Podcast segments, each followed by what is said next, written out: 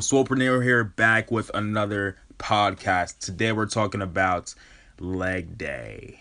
I know you guys hate it. I know you hate leg day, but I'm going to show you why you should love leg day, why leg day should be your favorite day, and even if it isn't your favorite day, why you should look forward to leg day every single week. So, leg day personally is my favorite day to lift. Okay, that's my favorite day. Why? I'm going to give you three reasons why it's my favorite day. Number one, it's hard.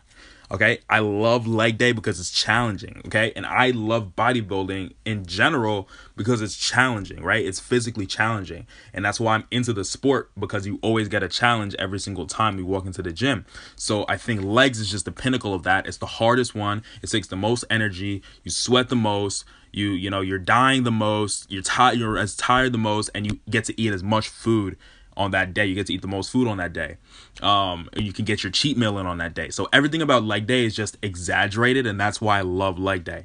Um, and the second reason I love leg day is because um, I kind of alluded to it is it's my cheat day. So every single week, I'm gonna cheat on leg day, right? If I'm gonna eat pancakes or I'm gonna eat, you know, ice cream or I'm gonna pig out or, or, go out to eat, I'm gonna do it on leg day because that's the day that takes the most energy out of me. That's the day that I probably burn the most calories. So I'm gonna use that as a refeed day and a cheat day so that I, I'm not killing my gains on a day where I'm doing arms or something. Because if you do a cheat day on arms, you're not really you're not burning a ton of calories. You're not working that hard when you're doing arms. So, you know, it's it's it's more likely that some of that uh, extra bad food is gonna turn into fat on your body. Whereas if you do legs and you really kill it, it's less likely. Um, the third reason why I love leg day is because it makes you more aesthetic, and I'm gonna talk about that a little bit more.